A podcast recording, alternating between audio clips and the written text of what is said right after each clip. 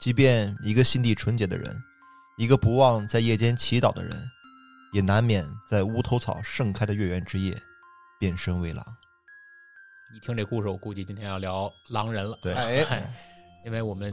上一期节目应该是一年以前， 对，应该是对三月份、三四月份的时候录的。对，一年以前我们录了第一期我们的《隐秘的地球怪兽》，对啊，也是我们节目到现在为止单集收听量最高的一集，嗯，所以可见大家对于这类题材还是非常关注、感兴趣嗯啊，对感兴趣。所以呢，我们按照年更的方式 啊，年更的方式，我们今天来赶上录春晚哎了，这是。来录第二期啊，赶在春晚之前录我们对对的对《隐秘的地球怪兽二哎》啊，并不是说我们这期的怪兽都很二啊， 人倒 挺二的，对对对哎。然后继续讲讲狼人，对啊，就是狼人嘛，就是咱们在很多影视剧作品上对狼人的这就见就是这种曝光度会越来越高，最近，哎然后包括之前咱们看的那种《暮光之城》，对，还有很多这就对针对于狼人的非常细致的一些描写，比如说他的特征啊，他的变形的这种状态啊，都会有很多这种情况出现。主要是最近这个桌游火了以后，对然后对对对 狼人哎，杀，对，还有狼人杀，哎，是个狼人，对，哎你知道什么意思吗，毛毛？我不知道， 啊，这哎就是脱节了，这哦哎，这是凹凸看了吧？这代沟就出 来了，凹凸啊对哎了，凹凸嗯对了，。这意思就是是个狠人的意思，比哦狠人哎还狠一点儿。还狠一 点儿，啊那多你一们点俩 儿，那你嘛。们俩都是狼人，就是这个狼人啊、最早的狼人啊，他就呃，他的起源是在那个中世纪的欧洲。哦，嗯当时这个欧洲啊，特别盛行这种各种各样的瘟疫嗯，啊，就是对动物也会经常会感染到这种瘟疫。大概十四世纪左右嘛，对嗯对对对，黑死病前后，而且他这种瘟疫的致死率特别高嗯啊。但有个人呢，就是就侥幸逃脱这个瘟疫，但是没有逃脱的是一个他被被一个感染瘟疫的狼咬到了。哦，哦，从此之后他就他，但是但是他没死。从此之后，在他这这一支的分支啊，就变成了一群狼人。这是哦在中世纪欧洲的一个传说。再往后呢，到了到了就是基督教盛行的一二一五二零年左右，一直嗯，到十七世纪中叶左右，他就呃大家都听说过一一个那叫灭巫行动、猎猎巫行动啊，啊，嗯对于那种女巫呀、术士呀，嗯就像咱们当时古代那种焚书坑儒，呃类似嗯于这种你们情况出现。这个例子举的其实是不恰当的，因嗯为呃，灭巫行动更多的其实是天主教社会对于这对对些对异教徒的对哎一种呃手段，黑化，对对对，对对，他就是当时把女巫啊，还有比如包括狼人，嗯哦包括那吸血鬼，全都把他们定义为异教徒。嗯然后把他们丑化，包括咱们现在所看到的所有吸血鬼的形象，也是大部分是由于当时的一些呃，这他丑恶化的形象以后流传至今的嗯啊，所以说就会有这种比较贪婪啊、食人啊、疯狂这种比较不好的词汇，这些标签贴在狼人身上。其实，在西方社会里呢，这个关于狼人和吸血鬼的起源的故事有很多，是的，是的，对包括《黑夜传说》里，它也对对讲了一种起源，就是说，其实吸血鬼和狼人是同宗同源的，对对对，他们有一个共同的祖祖先先叫嗯亚历山大·科文斯，是吧的？然后他三个儿子嘛，对吧？就说这个这个这个关于他们之类起源的故事。嗯那其实，在真正的这个西方的文学中记载呢，就是他们两个其实是有先后的，吸血鬼和狼哦人还有先后哎是有的是先的后的，是这个吸血鬼的年代更久远一些，嗯狼人的故事其实相对于来说是更晚啊，要更滞晚。后一些。对对 对，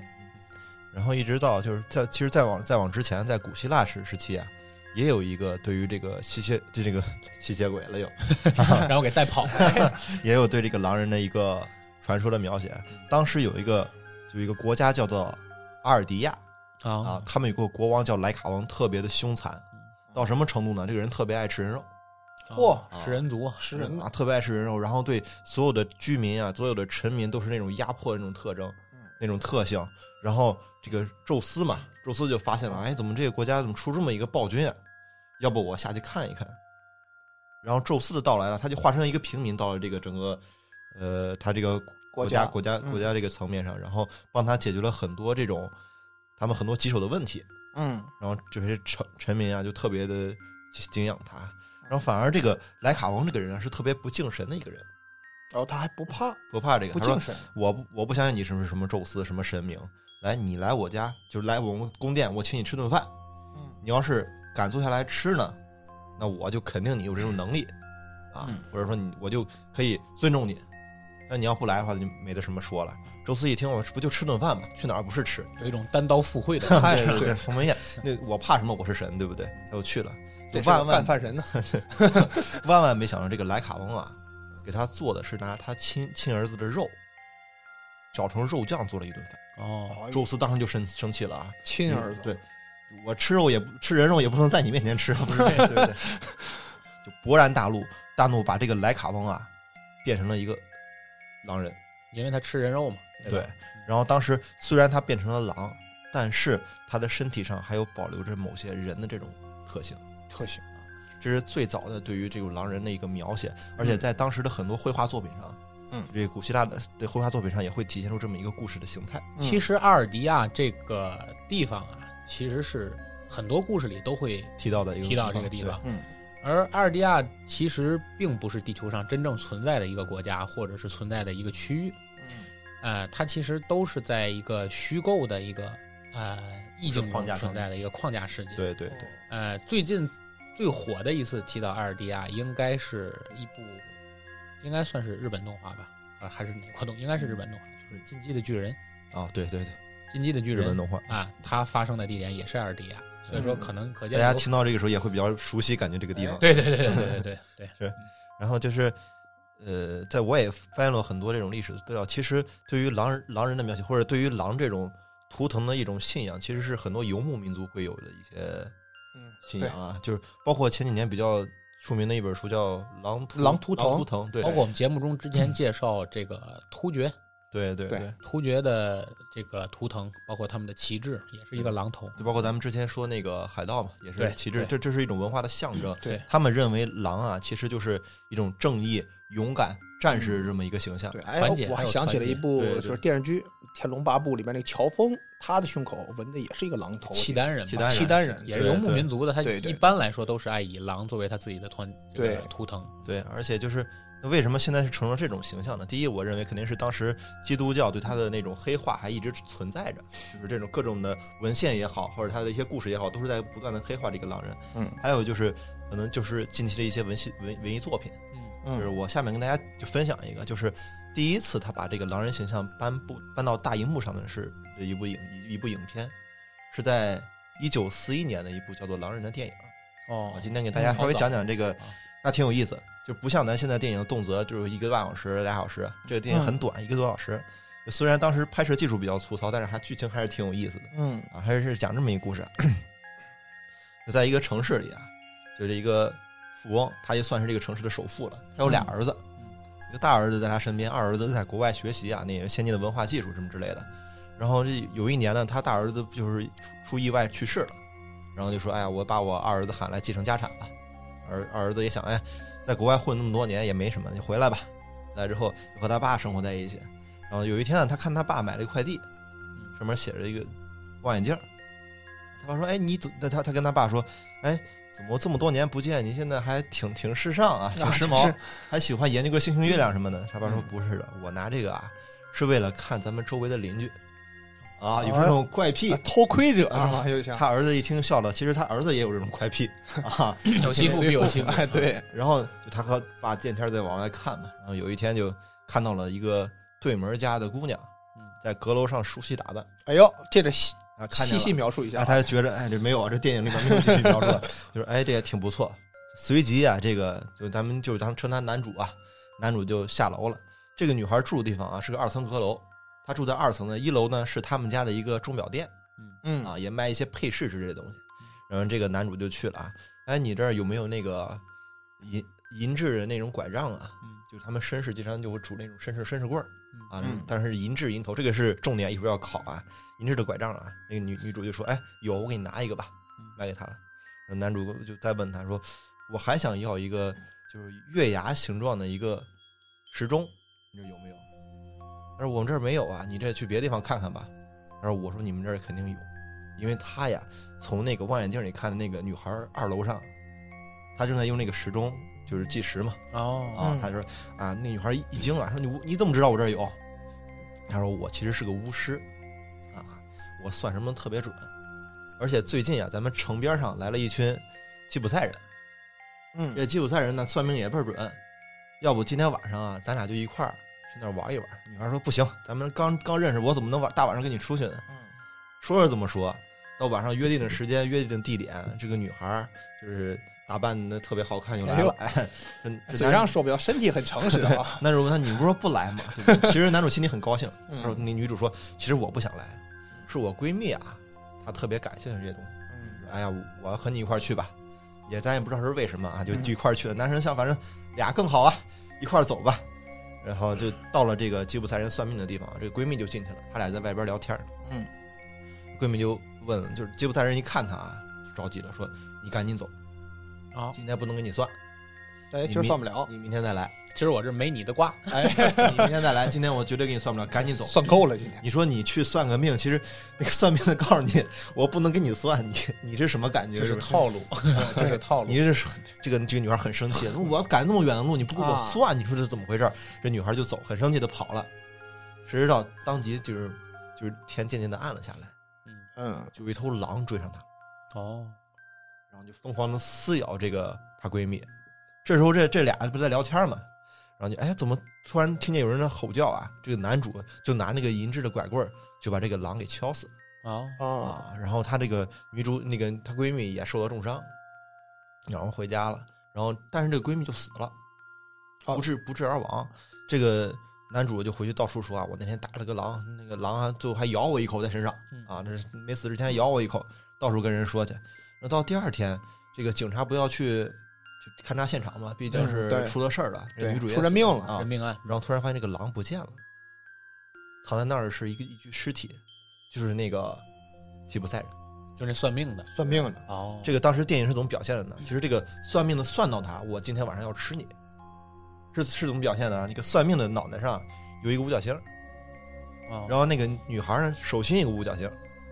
哦就有为那种就印记在里边儿是吧？，对她就是作为人性的最后一点留存，就让女孩快跑，我不能吃你，哦但是最后还是没跑得了。还是变了。对，警警察来抓他，警察来抓他说我你怎么杀人了呀？然后他说我没杀，我明明打了一一打打死了一一匹狼嘛。他并且他撩开身体那衣服啊，就跟他说你看昨天他咬了我一口，嗯，但是发现其实那个伤口已经不在了。哦，哦，他说不清楚了。肯定解释不清楚了。但是呢，就是由于他爸是这个首富嘛，啊呃，然后死的还是个吉普赛人，也就他通过自己的实就是人脉和实力啊，就把事儿压下来了，嗯，就没当回事儿。帝国主义真黑暗。然后这个这个男主就感觉身体越来越不对劲，总是感觉牙痒痒，你知道吗？就是那种慢慢要想长出那种就是就是獠啊牙，长牙那种感觉，哎，长獠对呀，而牙，且感觉身体的毛发也会比比之前越来越多。他就跟朋友说嘛，说这种这这种事儿嘛，朋友说你都想多了， 啊，你可能是心理作用，嗯，哎什么之类的。这个人就把就是更有甚者，就是他希望朋友把他绑起来，因为他觉得自己有情绪失控了可，能也有点控制不住自己。暴躁啊，易怒啊，这种感觉对，是就吧？控制不住自己了，就是嗯绑起来，不会的。然后因为这个男男主啊，之前为了救这个这个女主的闺蜜啊，见有这个女主就也不知道为啥就就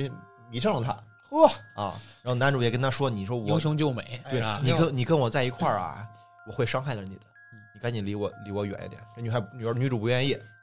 不行，我怎么也要和你在一起。哦，就我私奔了，我和你走了，但离开这个城镇，我也要和你在一起。嗯，然后其实男主没直说啊，因为他在那个女主的手心儿也靠上同样的五角星，哦，哦，但他俩就一块儿走嘛。就是男主实在控制不住自己，就开始去袭击这个女主。然后这时候男主他爸来了，拿着那个银银质的那种棍子啊，嗯把这个男主给打死了。然后这时候那个吉普赛人他妈，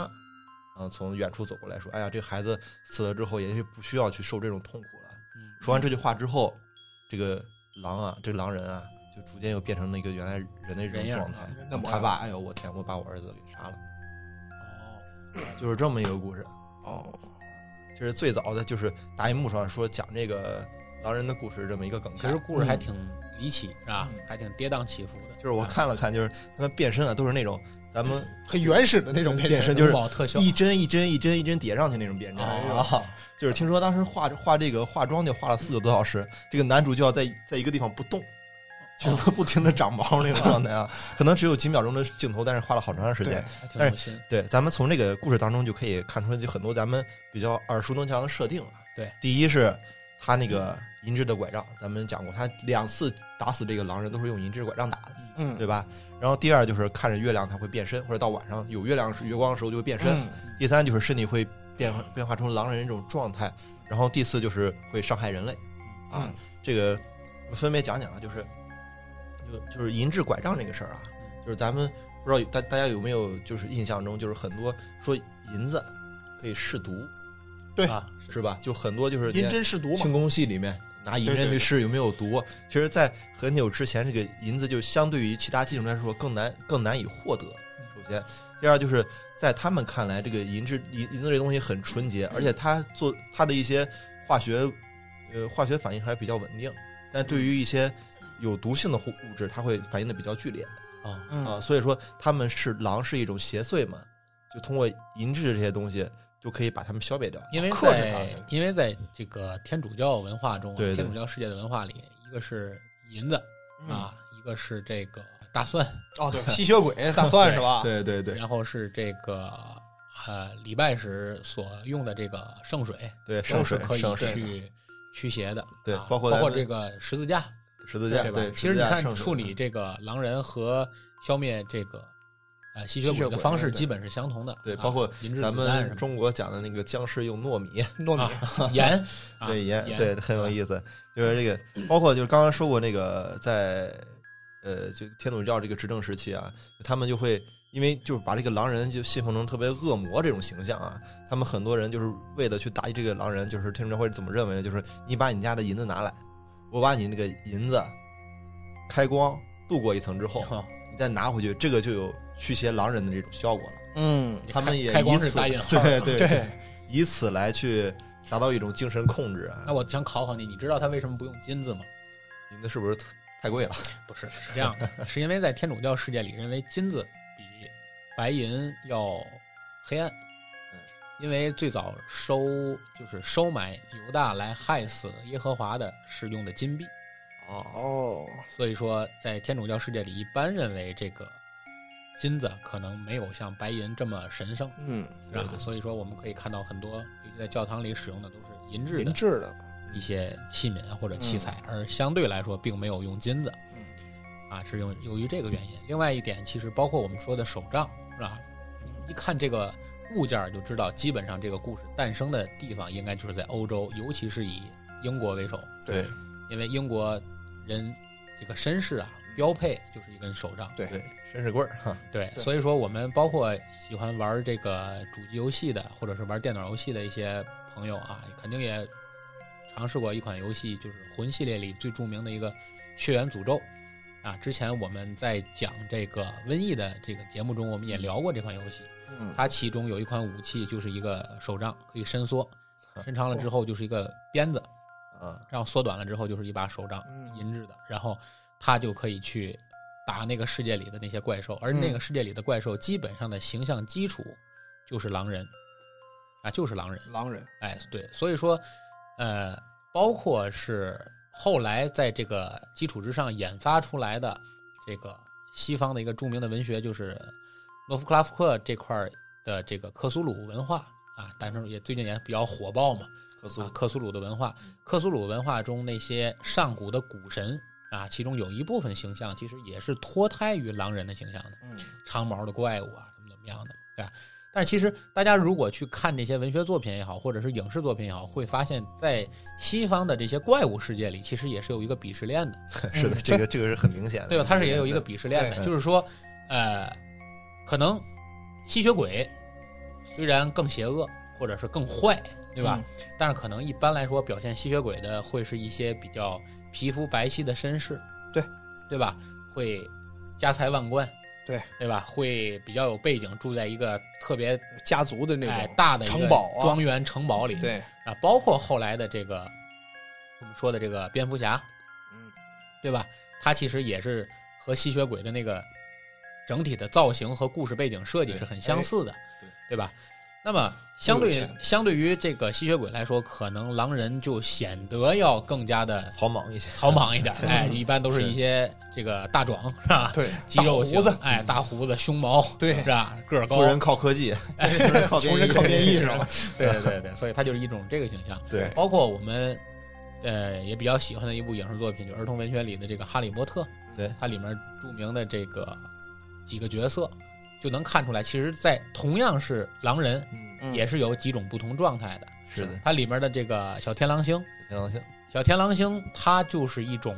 它的它的狼人状态就是它能够变成一只纯纯的狼，嗯，对吧？它是对变成一只纯纯的狼，而那个教授他就是变成一个狼人，在月圆之夜，平时都是人的对对样子对，嗯对吧？一个变成狼人，一个变成狼，对还是有区别的。哎，还是还是有区别的。对所以说，呃，就是同样的怪兽，可能在它还有西方世界里它是有敌人，但是嗯可能会大家会发现，在西方世界里，尤其在文学作品中、影视作品中，认为狼人往往善良的形象居多，而人们对于狼人往往是一种就是更加接受度要比吸血鬼好一点。对就是狼人一般会你更可怜他，因为你对认为他是无法控制自己，他毕竟对有对人对性在。对只是说他因为控制不了自己，会变成狼人啊！对变成狼人之后会丧失人类的理智，对嗯，他会斗争。包括刚才你讲一九四一年的这部最原始的这个文化作品里，这两个人其实都是没有那种杀戮的本性的，对，而嗯是而在且自己而且他都要在爆发杀戮本性之前的，还是人性善对哎善良的一良面表现出来了。对，所以你看，一般文学作品里塑造狼人，总是要塑造他内心深处的那个挣扎、啊矛盾以及对对变形时的那个痛苦，是的，对吧？但是吸血鬼一般就上来就是坏人，对吧？ 你就想方设法。很很很黑暗的昏暗的一个啊对，所以我们在《黑夜传说》这部电影里，同样的两个种族，就是吸血鬼和狼人，可能相对狼人来说要更偏向于人类，对，而吸血鬼就是个彻头彻尾的一个大反派哎。反派，对吧？是这种形象。咱们也刚刚说了，就是他这个变身这个过程啊，就是很痛苦。就是就我一直也在也在想啊，这个为什么这个会从一个人变成狼？你说咱以物理来说，这个能量守恒这种关系，它怎么可能会变成狼？然后我也就因此找了一些资料，我以为因此你变了一回，我还没有这么大的因能此力吸。收了 我，因此做了个实验。 对对对，他有一个啊还是比较讲科学的一个、哦一个理论，就是他这所有能量来来于来源于他的这种血液，对吧？他刚刚也说，就是我咬了你一口，我就可能有这种血液，啊血液，血液对啊是血液啊，血脉花觉钱醒学了一学。 然后呢，就是在每天的月圆之夜啊，月圆之夜之后，大家都知道潮汐反应，对吧？潮汐对嗯潮汐反应就是对它会有一部分能量去往上走，嗯，是不是？因为月亮月亮这种引力的引力嘛嗯引力的作用，然后在于狼人的身体体内也是有一种积蓄的力量嗯迸发出来，好，而且它就是为什么会会就突然就变大也好啊，或者长毛也好，啊变得凶残力大无力大无比也好啊，嗯都是因为体内体内的能量需要去释放嗯，啊。而且它为什么会变大呢？是因为你同样的体积之内，你身体根本承受不了这么大的能量，哦，所以它需要变得大或者变长蓬毛也好，嗯，或者变得更高更壮也好，嗯去释放、去容纳起这些这些能量。 说的就跟很科学 的样子。对对对，而且就是它为什么持续不了多一会儿呢？是因为人体本身的能量就在那儿有就在限那儿，有对限的有，限的，能维持住这种情况的这种能力是有限的。所以说，可能就是在呃被杀了之后啊，嗯或者说就是丧心病狂之后啊，嗯会很快的恢复到人形这种状态。这是一个比较科学的一个解释。物理原理吧。你要是不太理解，你也可以去参考一下绿巨人浩克对，那裤衩为什么没坏？ 高 谈，高谈。 哎，啊，刚刚咱们讲了一个，就是咱们回归大众视野的第一部这个影视作品，然后咱们回归正题，也是要说一说咱们现实当中发生过的一些狼人的事件哦，啊，就是最著名的一件事件，就是大家沃伦夫妇有没有听说过这个人必须的。啊？他他们拍过一部电影叫做《招魂》，嗯，大家呃，不是他们拍的 电影，啊，是有一部电影来讲他们的故事，叫《招魂》。他们不是个导演啊， 对，然后他们呢就是有这么参与过、记录过这么一件事情啊，嗯，这个事情，一个小孩儿叫比尔，他出生于英国伦敦，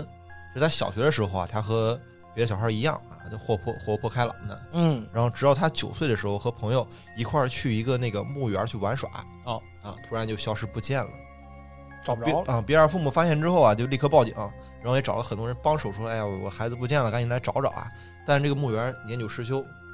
啊，有很多杂草丛生，而且很多的暗道，就说从里边啊，你找这个小孩特别困难嗯，而且这近三天啊都连起大雾，所以说就只能说这个事情就很难去找到这孩子了啊。就是，但是呢，就是大大家快要放弃的时候，突然就有一个警员就突然发现有一个狼，就从这个墓园里爬了出来，然后这就立刻就开枪就打这个狼，啊，然后那个狼就倒下，当所有人都聚集到这个狼的跟前儿之后，就发现这个根本不是狼，而是失踪的那个比尔哦，哦，啊，这个小孩儿被打了，然后所有人都斥责这个警员，说你怎么不看清楚就打呀？这警员就就发誓说，我肯定的，我我看到这只狼，如果是人，我不可能开枪的。对，但这这个事儿之后啊，这个警员就被调走了。嗯啊，也就不了了之。然后比尔发现之后，呃，就他身上其就哪怕是被枪打过，也是只出现了擦伤这种小小的那种伤伤痕，哦，没有受不严太哎重严重的伤嗯啊。所以在医院休息了几天之后就出院了。在此之后，这个比尔的生活作息啊，就和正常人一模一样了，就再也没有出现过这种奇怪的现象。但是有一天晚上，他在和父母一起看电视的时候，就看到那种打仗的节目啊，战争的影片，嗯战争片儿，啊，看到一个就是军人被炸得血肉模糊那种啊嗯，，特别凶凶残的那种画面之后，他突然就晕倒了，紧接着他体温下降，然后脸也发生了很多变化。他们他父母当时回忆说啊，比尔的眼睛颜色突然变为了黄色，嘴里露出獠牙，不断的盯着所有人，就像传说中的狼人或吸血鬼，而且开始乱咬四周的物品，他就狼化了，变身了。嗯，控制不住了。他爸就想不这样不行啊，就想努力的压制住他，但是无奈这个比尔劲儿实在太大了，一口就把他父亲的手臂咬掉一块肉，哎呦，啊又开始咀嚼起来啊，我吃他下来爸了疼的不行啊，直接一拳就把他撂倒了，强制的把他送到了医院治疗。不过刚到医院之后啊，他就跟正常人一样又恢复过来了了，啊，就医医疗人员就检查到一切的，比包括就是心脏啊、身体啊都没有任何问题，所以就让他父母把他带回家了。嗯，就从那几年之后啊，他就一直没有出现过这种情况，直到他结婚生子以后，也都过得特别的，呃，就是顺就是很正常正正常，很正常，没有任何异样啊。直到一九八三年的十二月五号，他开车回家时，又突然感觉眼前一黑，整个窗车啊就撞到了那个电线杆上，自己这个人就就昏了过去。因为当时这个比较严重啊，是他失血比较多，就直接被送到了医院。但他输输血的时候啊，医生说他的眼睛也变成了黄色，嘴嗯里也长出了那种类似的獠牙状的牙齿。嗯，然后趁着医务人员给他输血的时候，这人就疯了啊，控制不住自己，控制不住自己啊了，对，就直接就上就爬起来就去咬那个医务人员，直接也是把他的胳膊咬掉一块儿，哎然呦，后就跑出去。这个人就忍着疼痛啊，赶紧的，哎呀，我去叫人，把那个警务人员啊什么都叫过来，但发现进到屋里之后，这人不见了。找不着了，找不着了，但只听见那种嘶嘶嘶的声音，就流着口水，啊，那种狼狼狼流着口水狼狼吠的声音。嗯，抬头一看，这时候的比尔四肢全部掏在了这 个天花板上，盯着所有人，然后冲着他们疯狂的嚎叫。更可怕的是，在他嚎叫的同时，在医院周围都响起了狼叫的声音，就好似这个整个医院都被狼群包包围了了一样样。狼王可能召唤了，是他也不知道怎么办啊，然后他就突然就跳到了那个拿着手电筒的警卫身上，嗯，发发疯了一样的去咬这个警卫的肩膀。我我发现他只对这个肩膀和手臂感兴趣， 上肢感兴趣， 对他可能好下嘴吧。对，然后大家想拿绳子把他绑起来，但是他他特别灵活，根本逮不到，就在那个整个医院里上蹿下跳。最后大家想了一个办法，啊一群人围着他，把他逼到一个角落里，然然后由一个警员拿着麻醉麻醉针，嗯，啊，把他打晕了，就这样才把他制服。然后，当然，比尔再次醒来的时候，他就他就忘了自己所做的一切，他不知嗯道自己变身了。然后，所有的精神科医生也好，啊内外科医生也好，都找不找不出来，找不出他的任何问题，就觉得这人没没事儿，没没问题，没问很题正常，查不出来，这也治不了。嗯，然后，这个与此同时啊，这个事儿啊，就比咱们就就被刚刚刚刚咱们讲的那个沃伦夫妇听到了，嗯，他们决定去那个拜访一下比尔。啊，嗯就看看这个事儿到底怎么回事儿啊。经过了解之后啊，沃伦夫妇判断比尔应该是被这个恶灵附身了。他们认为是恶灵附身啊，并且这个恶灵的力量非常强大，可以改变整个比尔拉姆的外形外貌。就是这个这个力量很强大，就不仅说让你能发疯，而且你整个形象都嗯外改貌都变能了变，对不对？啊，比尔的狼化的情况也越来越频繁了，从一原来一个月可能变一次，现在可能每周一次或者几天一次。嗯而且每当他这种狼化的情况出现时，社区的这这警员啊，就把他关到那个警察局里去了，因为害怕他去伤及别无人辜，是吧？不对？没有无辜。太危险了。于是这个沃伦夫妇啊，就就获得这个比尔他父母的这种同意之后，就求助于伦敦的一间大教堂。这个大教堂的这个教主呢，叫做罗伯·麦金纳。嗯他们仨决定啊，就一起去进行这个驱魔仪式。当那个罗伯·麦金纳到了当地的警局牢笼前啊，只有沃伦夫妇伴随在旁。这个沃伦夫妇讲说，这个恶灵的能力远远的超乎了他们之前所见的所有的恶灵，这个能力特别强。这个仪式开始时啊，这个这个教主啊，拿着这个几滴圣水，咱们刚刚讲过啊，用嗯几滴圣水滴在了比尔拉姆西拉姆西的头上。嗯这时候，这比尔就大叫起来，同时他嘴里啊就开始有了反应，慢慢长出了那种獠牙，嗯身上的毛发也开始密集的长了出来。嗯然后在比尔大吼了几声之后，牙齿就开始震动，就是特别特别凶狠的看着这个教主，并且滴着口水，像狼一样的那种状态。这教主啊，就当就当即就打开了那个圣经，嗯呃开始念起了这些驱魔的章节。就就在这时，比尔整个人就跳动了起来，就似乎特别想挣脱身上那种枷锁，跑出去一样。这个教主不断的念着这个圣经啊，并指示这个沃伦夫妇将那个十字架放在比尔的头上。就在这个十十字架接触到他时，他突然就睁开了手手铐，跑开了。跑开了，双手紧紧地握住教主这个长袍，他的力量非常大啊，这个教主的长袍就被他撕破了。嗯，人也被推倒在地，就这真的就就被吓懵了，对，晕过去了也动弹不得。啊。就是在不断的就是狼嚎的声音下啊，他们又再次听到了这个整整个警局周围也有了相似狼嚎的声音，就好像就是他在召唤他的同类一样嗯啊，在声援他。这时候教主受伤之后啊，驱魔仪式只能让这个沃伦继续接上，他一只手拿着十字架，一个手拿着圣经，就开始对着比尔念起这种驱魔的章节。比比尔就就持续的怒吼着，就特特别难受嘛。哎，我要走，我要走，然后挥舞着双手。突然，这个整个警局所有的电灯都破裂了。然后在此之后，沃伦对着这个所有的人说啊，嗯，就他感觉到这个恶灵已经离开比尔了。在这个驱魔仪式后啊，比尔就就之后再也没出现过这个狼化的这些形象。嗯我讲这些其实是有这种真实的视频和照片佐证的哦，啊，大家有兴趣的可以去网上查一查，叫狼人比尔，哦可，以查一查。就这个是我在看这么多资料就以来就就比较真实可信的一个事件。嗯啊，其实它可能在一八几几年，就是十十七世纪之后，也有很多这样类似的案件，但是它没有没有很多这种实质性的报道啊或者是嗯图片这种佐证佐证的信息也好，我觉得这个嗯还是比较有意，还是有意思的可信度的对对。然后其实这里也涉及到了一个关键人物，就是沃伦夫妇啊。对沃伦夫妇一生也很传奇，是的，是的，也是属于天主教教廷，应该算是唯一官方授 权的 驱魔师，驱魔人驱魔驱师，魔对人是吧嗯？当然，我们节目如果后面有机会的话，我们也会专题在这个系列里来为大家讲述沃伦夫妇的故事，在这里就不赘述了。嗯对其实刚才也是通过这个故事来讲了这个狼人啊。对，其实狼人呢和就是西方世界里，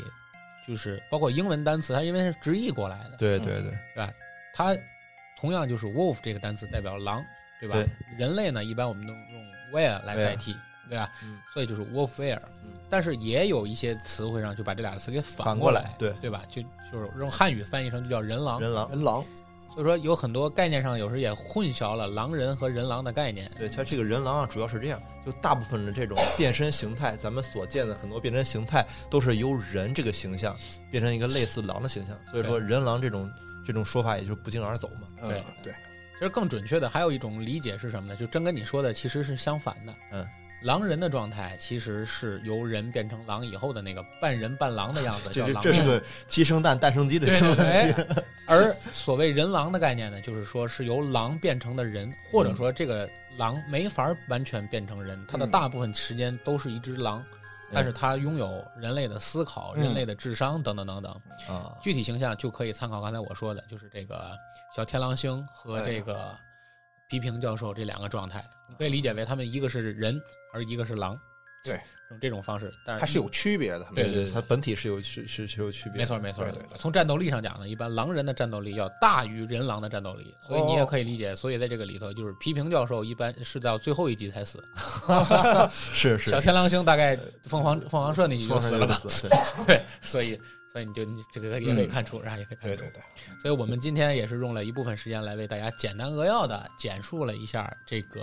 人狼狼人，哎，哎狼人的故事啊，对也是我们这隐匿的地球怪兽二的第一个啊。嗯那下面我们来讲一个。呃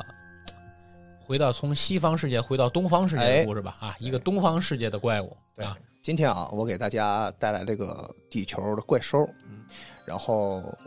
咱必须要加一个儿化音，地球怪兽 地球的 怪兽，还挺隐蔽的地还球挺怪俏兽皮，对这是 它来自是传闻是中国的水神，也是日本的名妖，什么？名名妖哦哦，不是名妖，我以为是神 仙呢。啊啊，跟苍老师没关系啊，这里边啊， 它叫河童。哦，河童啊，也叫河伯，对中国或者叫河伯，对，或者叫水虎。河童啊，其实最早传说啊，其实是在中国，在中国战国的时代初期，在魏国的易县，也就是咱们河南河南南省的哎，对，嗯河南北部的安阳附近，对， 哦，在每年的雨季一到啊，就常常发生就是水灾跟洪灾，对河套平原地区嘛，对对对，原来没有这么多的水利设施，嗯啊对，这个黄河改道的地方，它会常年有这种对问对题对在，对，就夺去了啊很多人的一个生命跟财产。就当地的神婆啊，就以河伯娶妻的名义，就是迫使年轻的女子，就是为河伯献祭。对，这些啊都是有记载的。其实啊，在咱们小的时候，我不知道你们二位啊，因为我可能就是从小生活在农村，我周围的水源也是比较多的。就我们老一辈儿人啊，就是经常会告诉我们，就是自己一个人不要在河边玩儿嗯玩耍，也不要在河边走动。嗯就是因为你不知道会不会有水鬼在趁你不注意的时候就把你拉下水。这也就是咱们中国就是所传言的这个河伯哎，水鬼，对水鬼，后来啊就传到日本之后，就称呼改为了河童，哦，这个对，就变年轻了呗。变年轻了， 对但是形象还是老的，是吧？因为一般一提河童就是一谢顶，所以这中国的河怪伯不嘛得，叫对河对伯。啊哎，伯岁数大，哎岁数大，对，等会儿后面我会给大家就是详细的介绍一下河伯这个形发象型啊。对，传说啊，这个河童是生活在日本就是河川或者这个池子里，啊，对，这呃有记载是池子，但我估计啊，它这个池子应该是可能类似于湖泊这种一个形式，哦不像咱中国人池子这么大，对吧？ 洗手池，哎，对，不是那种池子。对，根据日本的民俗学者石川纯一郎的研究资料啊，就是河童的分布极为广泛，嗯，在日本的东北部，包括它的中部，包括北九州岛等等特别地方都有这个有水就有，哎啊对啊，特别多这个合同这个记载。但是啊，因为就是可能在中国有方言啊，这日本可能也有方言，就因为各个地方方言的不同，所以这个合同这个叫法也是不一样的。对，但是啊，他们那个共同的意思是不变的，就是生活在河川里的孩子，哦，哦，所以就译过来就叫河童。可能传过去之后，就有一个这样一个发生的一个性质的改变。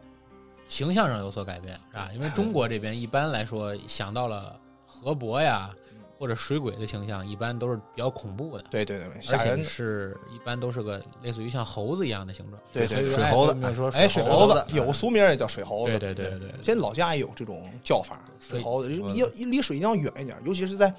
呃，在我特别小的时候，就是可能通讯信息没有现在这么发达，嗯你不像现在，你可能走就一个电话就能打着，叫嗯就找找着着你哎嗯，现在可是之前可是不一样的嗯，对，还是有区别的。河童啊，在当地啊也被称作是水中的精灵，它也就是还有一种说法，就是说河童是水神的使者，它是由水神降下的霜，就是幻化而成，嗯这也是当地一种 说法，哎跟龙王属于一个体系，属属水系。水系，据民间所传啊，河童就长得非常非常瘦小，对，高啊大概也就是六十公分到一米之间，呃，差不多就是个三四岁孩子的高度，哎，对吧，嗯 对，差不多，差不多，体重大概是四十五公斤左右。嗯也不瘦，感觉啊，对 也不瘦，可能就是可能长得就是跟人类可能有区别，它骨头可能比较大，比较沉一些，啊体脂率可能也低 一些，是吧？主要可能头发多，对，可能头发多，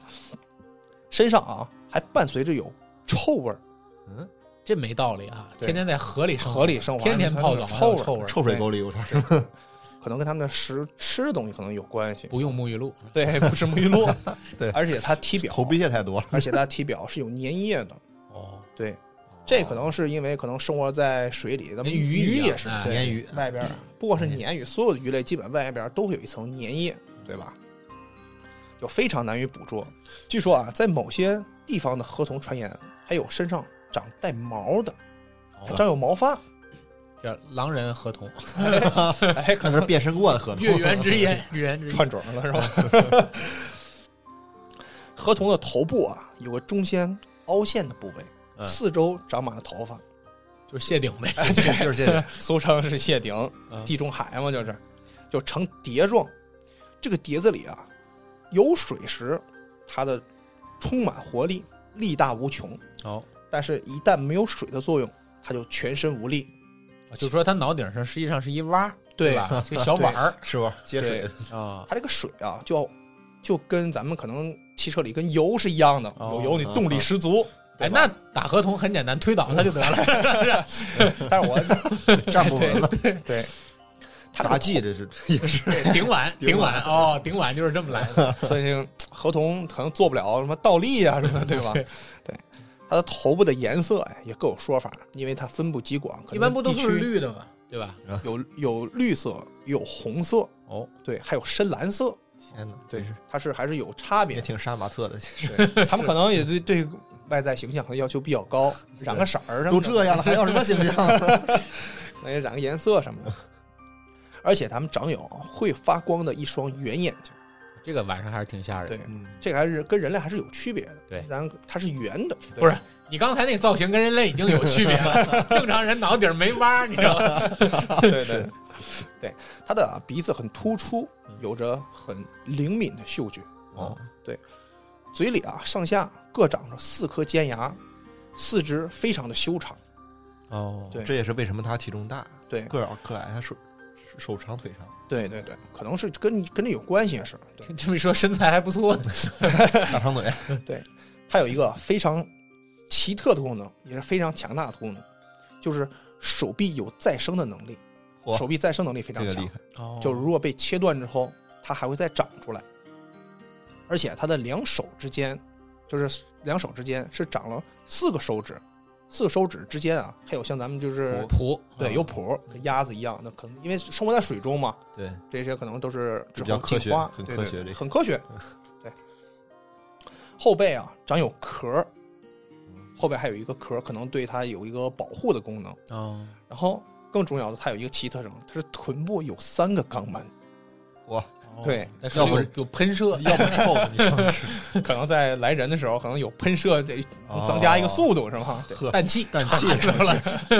没有，可能合理我。我认为啊，它可能是因为可能奇特的消化功能跟这个可能肛门可能有关系啊。嗯日本的民俗学家啊，柳田国男在山岛民谈集里也曾写过一篇，就是关于河童的研究。嗯这篇研究叫《河童居隐》，哦，就是河，意思就是说把河童、把马拉进河里的一个传说。嗯就说明它的一个力量就是很大，嗯力大无穷。而且说它的形象啊，就是有点类似于青黑色的猴子一样，啊，水猴子嘛，对还是水猴子，有点类似于猴子一样。但是这篇文章里就有介绍，只要它叠就是头顶碟子里的水没有干，它的力量就力大无穷，特别力量，力量特别大。就是一定得有水，下雨水就是力量的源泉，对对对吧？哎下雨的时候就对神力啊，对对，就以至于它这个力量能大于牛跟马。在日本啊，还有一句这样的一句俗话，就是来形容重大灾难的，叫做啊“合同灭顶”。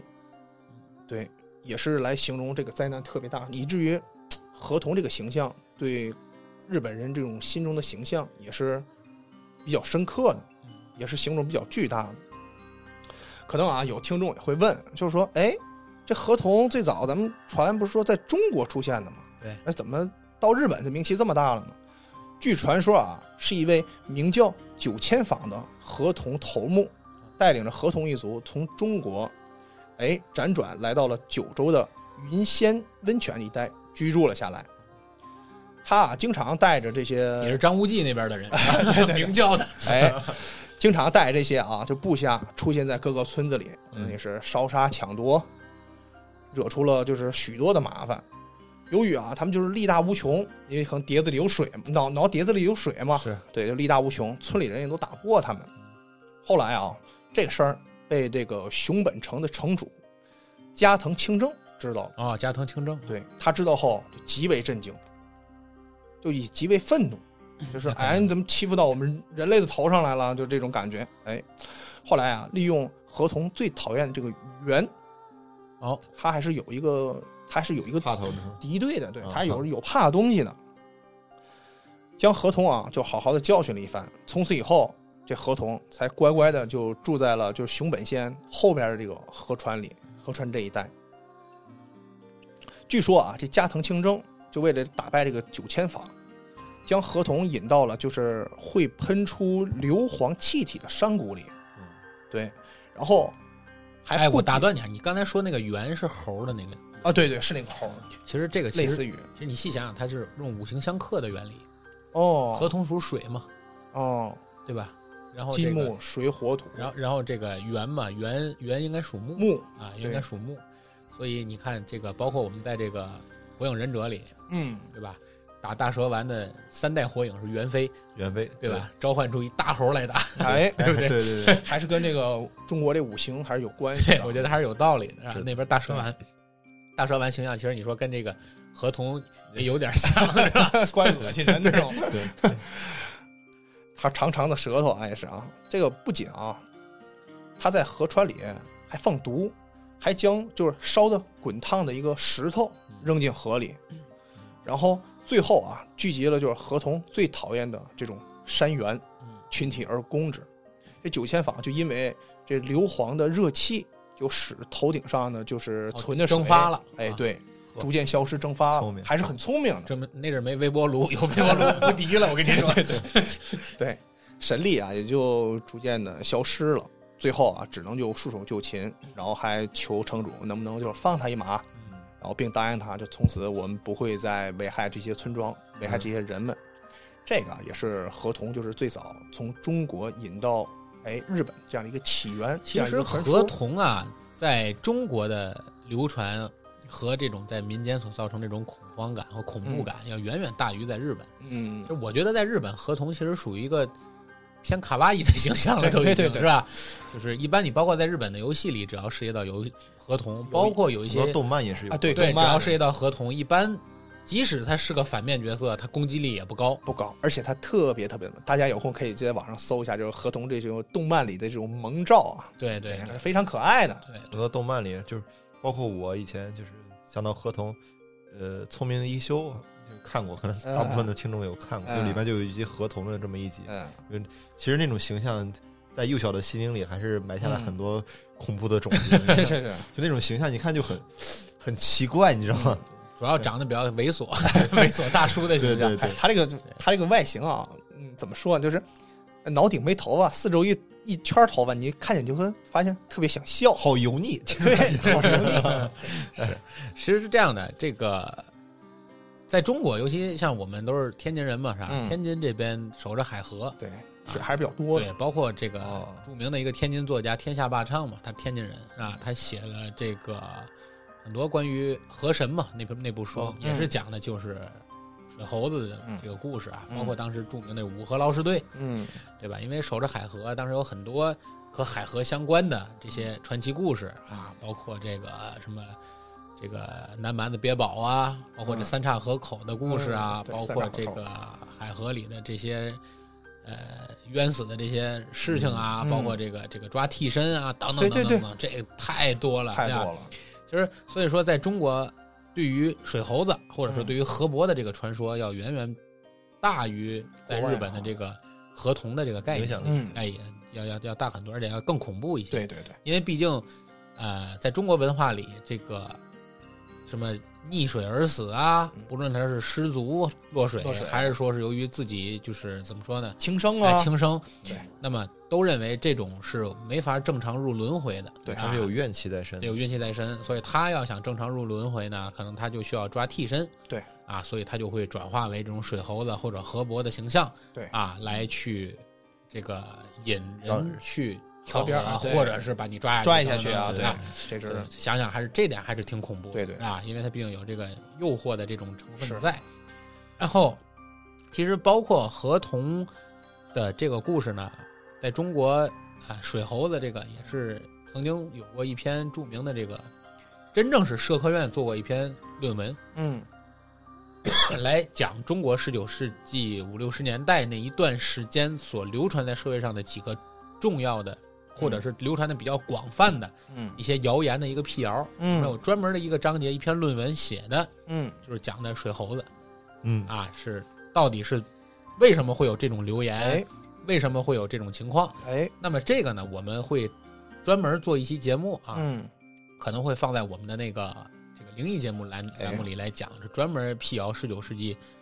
中国十九世纪所五流六十传的年代的那哎段时间所流传在社会上的那些特殊的这个谣言、鬼故事啊，对是怎么回事儿对啊？我们会对单对单列去讲，包括我们嗯听过那阵儿著名什么鸽蛋人、啊，可太水猴 子、蓑衣人等等等等对这些东西都会讲啊。这个大家可以这个到时再说对，啊。大家可以尽情收听啊。对对对对对对对对，咱们接着聊回日本开始啊，但是这事儿啊发生之后，在一九九一年合同事件就可谓是轰动了日本的全国，还掀起了一股就是一起一起捕捉合同的合同热事件。对，这合合合同热，对这合同热，它本来就日本就很热 啊，对他总会很热，对对，这跟那个什东么京热嘛，首都热这没关系啊。什么意虽思然？啊，这个是也是个群体活动，但是两边的活动还是有差别的啊、 有区别哎有区别，有区别啊要！乱了套了，哎，对，这故事啊是发生在一九九一年，哦，日本岩手县原野市土原小学的小岛赖川先生和一群学生啊，就是曾亲眼目击过几次，就是和石和这个河童十分相似的生物。哦，在河边就是在玩儿或在遛的时候，可能亲眼见到过。据他描述啊，这个生物就是全身的青绿色，而且头顶上方是没有头发的。哦，对，有没有可能就是一个几天没睡好觉的哎一个谢顶男人的？在在捕鱼是吧？ 不不不，还是还是有区别的。而且啊，还有人拿出相机拍下这个合同的照片儿。当时啊，这个合同事件啊，在原野市也引发了不小的这个骚动，甚至啊，这原野市电视台还拿出了一千万的日元来悬赏，就是说来发出悬赏，就是来谁能捕捉到合同，我们就给他一千万的这个悬赏金也。没多少，其实也没多少。嗯对 对 日对，也日没元嘛，啊但是在一九九嗯，一年是是也是，也是个钱是了个，钱，是个对，钱。也是个钱了。然后使全国啊掀起了这种捕捉合同的这个热潮。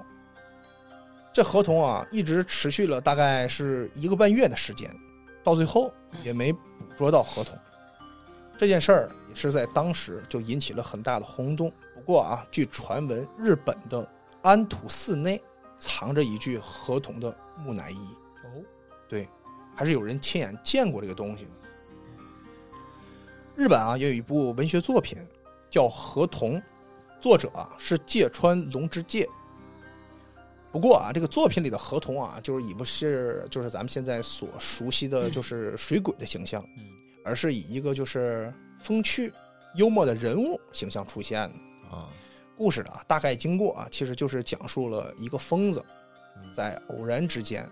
就是去到了这个河童国之内的所见所闻，包括他在那儿生活了一段时间的一个生活经历，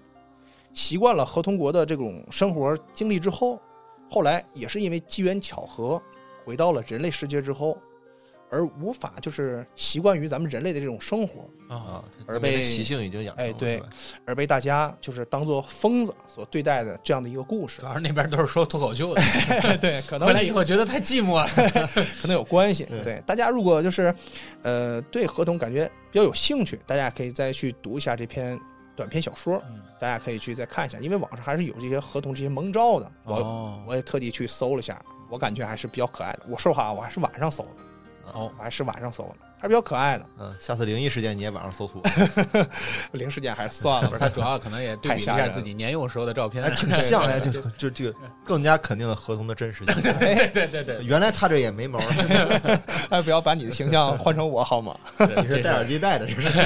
今天这个故事就是给大家讲带来就是合同的这个啊合同故的 事，故事，就是我们刚才第一个故事讲狼人啊对，嗯当然穿插了一小部分吸血鬼的故事，我们讲的是欧洲啊，后面又接了一个日我们日本日本啊，包括中国啊东方啊地对区东方的一个怪兽嗯啊，叫怪兽，其实也小怪物啊，小怪兽合，同啊，小怪兽，小怪兽，哎小 怪兽啊，合同。我要把大家的视野呢重新带回到呃十八世纪左右，哎呦，带回到之前十了。八十九世纪左右的英国。嗯，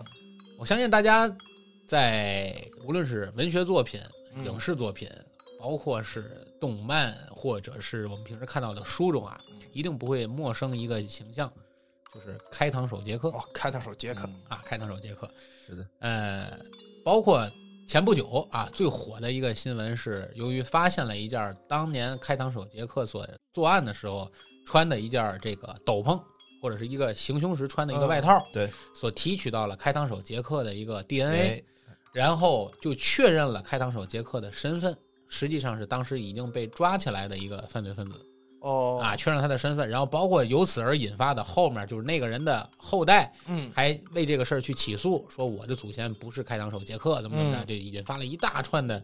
这个正义，热议啊，嗯热议，把这个开膛手杰克呢，就一下炒到了这个舆论的顶峰。包括即使你不知道这个事儿，提开膛手杰克，可能你也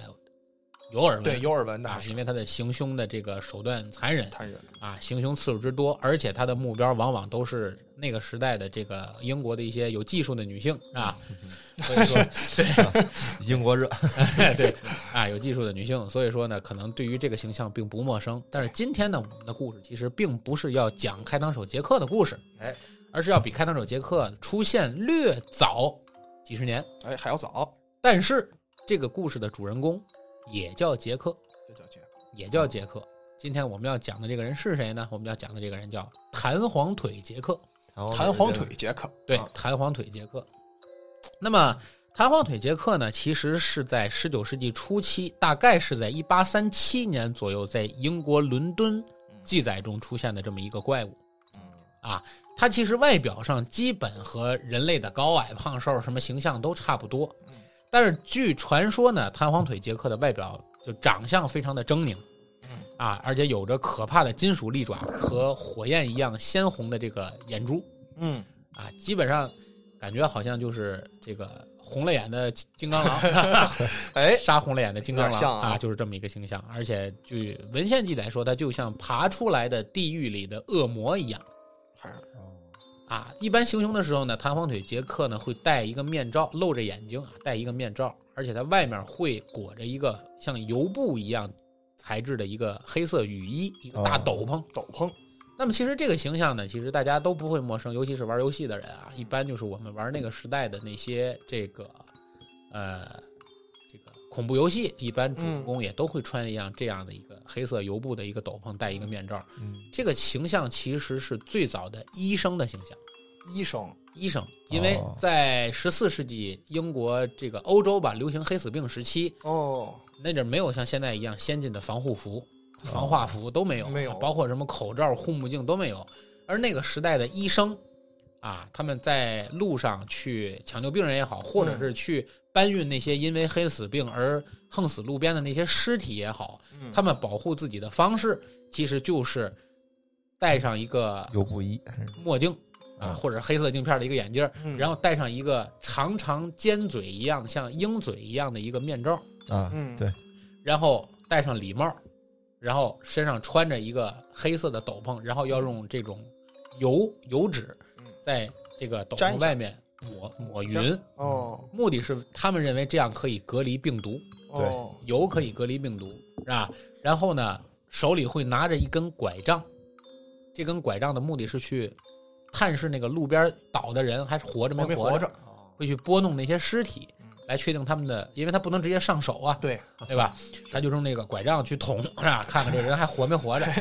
所以，然后手里呢会提着一盏油灯，或者拿着一个铜铃，嗯，啊，来表示这块儿就是说白，我这儿来收尸了。哎，呃，你要还活着对就离我远点儿，对对就离我远点儿，就这么个形象。所以基本上这个弹簧腿杰克的这个外表形象就仿照了当时的十四世纪的这么一个黑死病时期的这么个医医生的的外表形象啊，医生的外表。那么他的这个作案手段呢，其实也很奇怪，他和这个开膛手杰克目标很相似。嗯这个开膛手杰克的目标呢，是当时那个时代晚归的那些有技术的女 性女，性对有有技术划重点，而这个开膛手杰克往往行凶的方式就是直接杀掉他们，嗯，然后摘除他们的内脏，内脏所以叫开膛手嘛，对对吧？而我们说的这个弹簧腿杰克呢，他其实更猥琐一点，他的目的不是杀人，嗯他的目的是类似于这个怎么说非礼，啊，非礼哎，非礼少女，但是他对别人的伤害是因为他长着一个就是像类似于金刚狼一样的这么一个钢爪，啊嗯所以他在这个非礼夜归女青年的时候呢，往往会对人造成很深的这深种伤害伤痕嗯，啊，也有个别的会产生很严重的伤害事件嗯啊，这是他这个行凶的方式和目标。嗯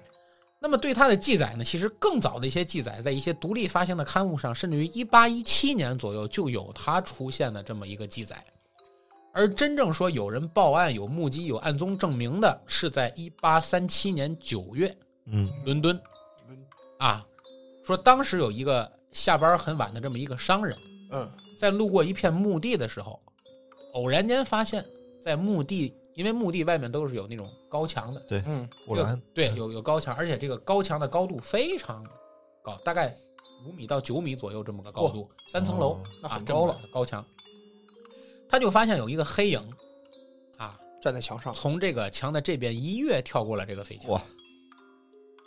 弹跳这么好，这是弹簧腿对于上这是对于弹簧腿杰克最早的一个技术。嗯而你现在如果在网上搜资料，或者是你搜这个任何关于弹簧腿杰克的这个视频讲解，嗯这段话也基本上是被每一篇资都料嗯会提一下，每一个视频所原引的一句话，就是最早的记载就是这个事儿，就是有人在墓地见过唐望的杰克一跃越过了九米的高墙，可以，是吧？这是对于他的一个最早的描述。而这个在这篇报道中呢，并没有提到任何的这个攻击事件，但是里面的描述难免会让人内心深处产生强烈的不安感、啊，就肯是定的因为正常人没有人会跳这么高，对是对吧？没有人会跳这么高。而这个最早说弹簧腿杰克去袭击人的这么个记载呢，他袭击的第一个人叫做波利亚当斯，嗯她是一个酒吧的女招待，她肯定也是个夜归人啊，肯定的嗯酒吧下班会比较晚，非常对吧啊晚对，这个弹簧腿杰克给劫持了。啊，几小时之后呢，警方发现他还活着啊，嗯活着，但是发现他已经晕倒在了离这个酒吧几条街区之外的一个路边，发现他上衣破损很严重嗯啊，也上体也是被各种划伤。对，啊金属的嘛，对，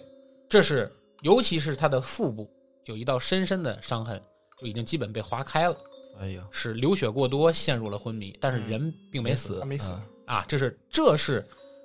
这个有记载以来弹簧腿杰克伤人事件的第一宗，第一宗第一宗。随后不久，一八三七年的十一呃十月，就是将近一个月之后，嗯一名叫做玛丽史蒂芬的一个女孩儿啊，在探访过她探访她在巴特西的双亲之后嗯，路过了一个薰衣草山丘嗯啊，然后一个奇怪的身影在身后紧紧地抱住了她，然后抱住她之后就开始实施这个非礼行为，包括嗯亲吻啊，嗯怎么怎么样，对哎，就记载。然后呢，这个据这个当事人的描述说，抱住她的时候，那个人他形容并不是手，形容的是爪子。啊啊，很说尖这锐个爪子啊非常尖锐，而且冰冷无比，感觉就像尸体一样，就导致这个女孩儿当时吓得就尖叫，嗯因为肯定当吓时坏她了这个薰衣草山丘周边还是有有人住户的，嗯而且住户还比较多，嗯所以这女孩一尖叫呢，想呼救一下啊，一呼救呢，这个弹簧腿杰克就跑了，跑走了，啊，就跑走了。然后呢，这个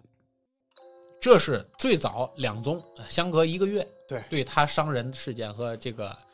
猥亵夜归女子事件的这么一个两宗报案的记载。而随后啊，在十月之后，接连几年之内，大量的这个报案记载就在警察局的案宗中有过记载，而且基本它的出现方式都很像。因为当时的英国呢是没有汽车的啊，啊，没汽车大部分还都是马车，啊，也就包括了为什么现在英国以及这些英联邦国家都是这个右舵，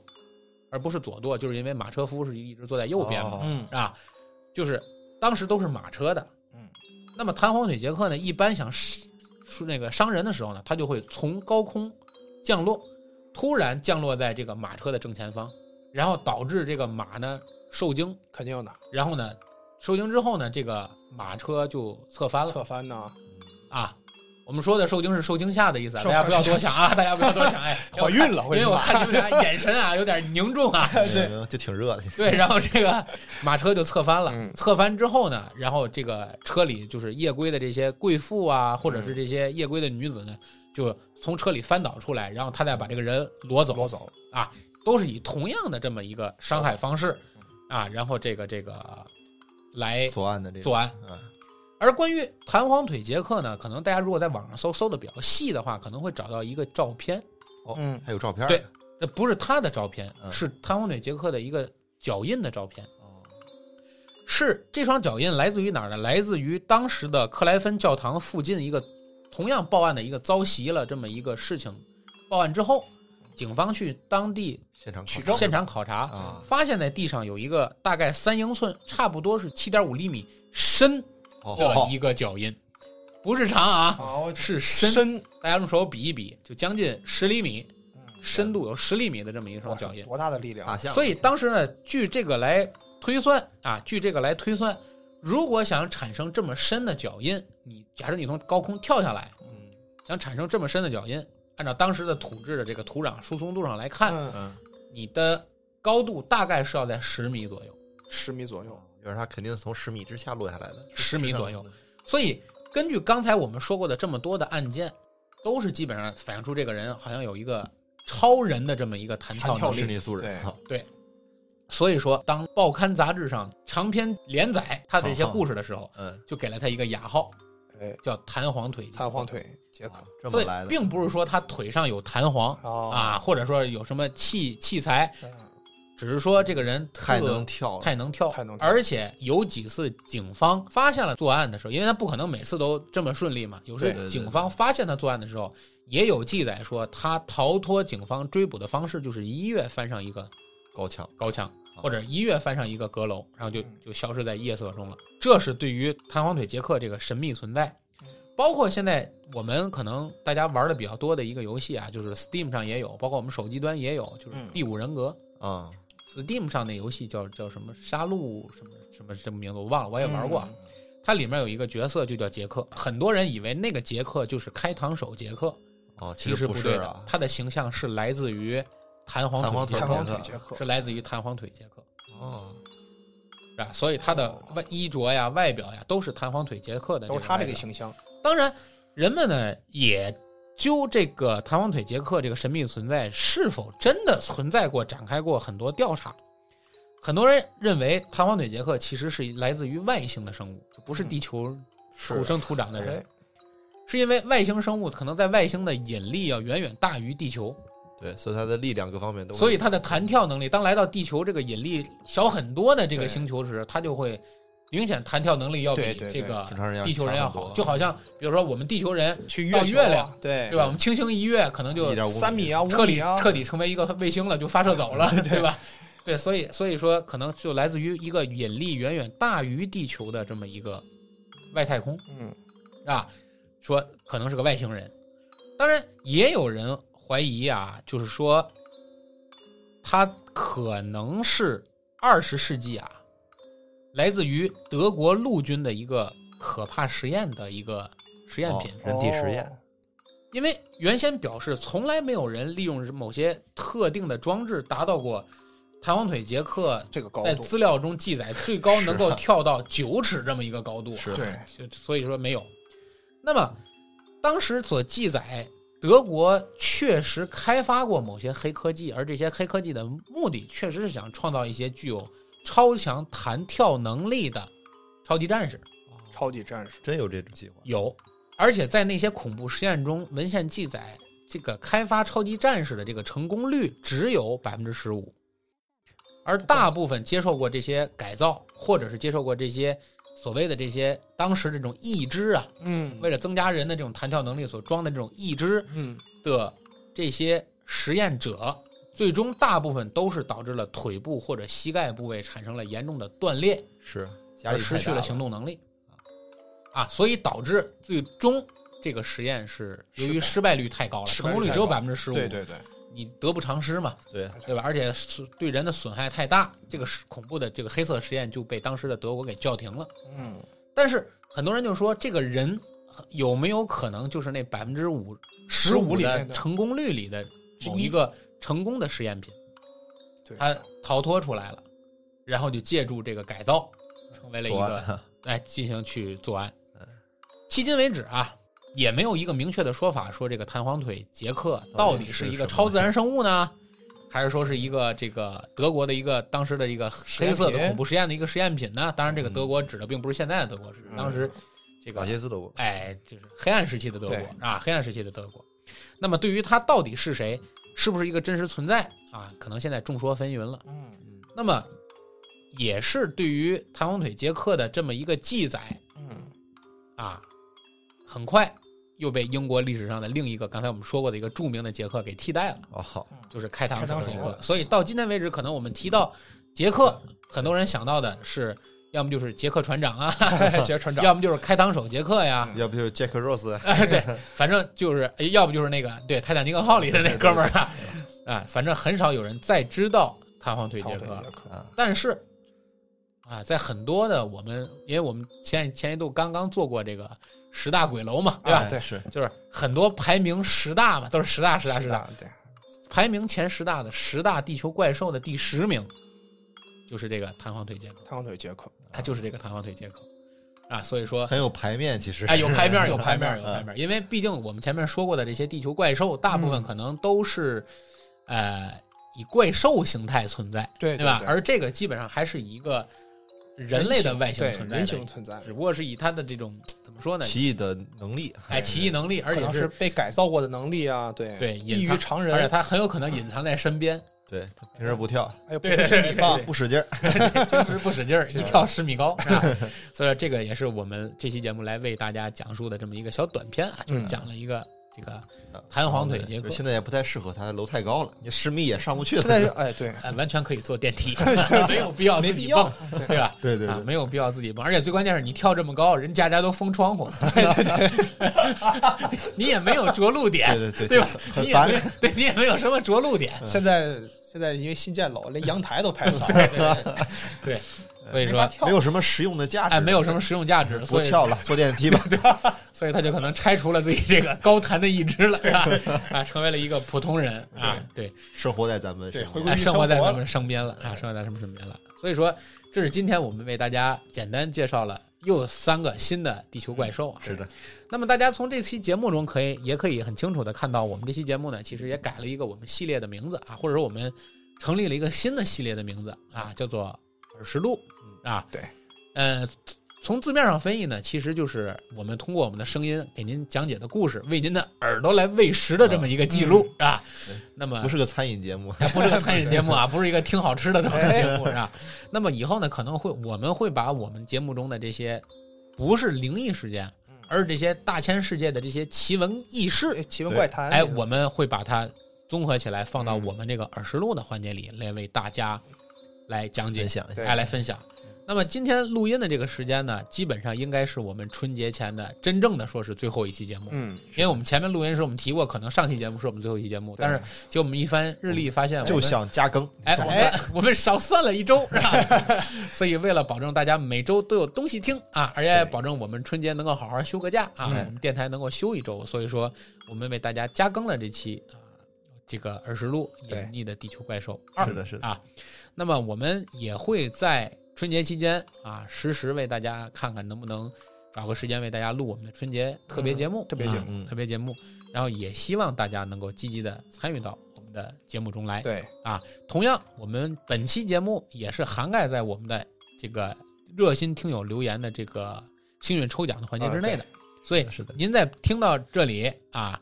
呃，在本期节目之下回复“侃爷茶馆送福利”这几个字，我们也会把您放到我们的奖池里来进行统一的抽奖，对然后最终和我们前面的三期节目嗯揉到一起，四期节目来共同为大家抽取我们的幸运观众嗯啊。幸运听众这边呢，我们随后当有最终结果之后呢，我们会把名单公布在我们的公众号上。嗯，您可以在微信上、微信公众号里搜索“侃爷茶馆儿”，先关注好我们的公众号，这样我们会第一时间来公示我们的这个中奖所名单有的中奖名单。对，然后呢，所有的中奖的这个幸运听众呢，我们也会安排我们的小编嗯，在您留言下方和您取得联系，来对获取您的这个一联直邮寄地址哎，来邮寄我们节目特制的这个定制的乐高款的钥匙链。对，和我们新做的第一批的我们这个文化帆布袋啊，嗯环保帆布袋，印有我们凯业茶馆 logo 的啊对。那么作为我们的这个热心听众的奖品。嗯啊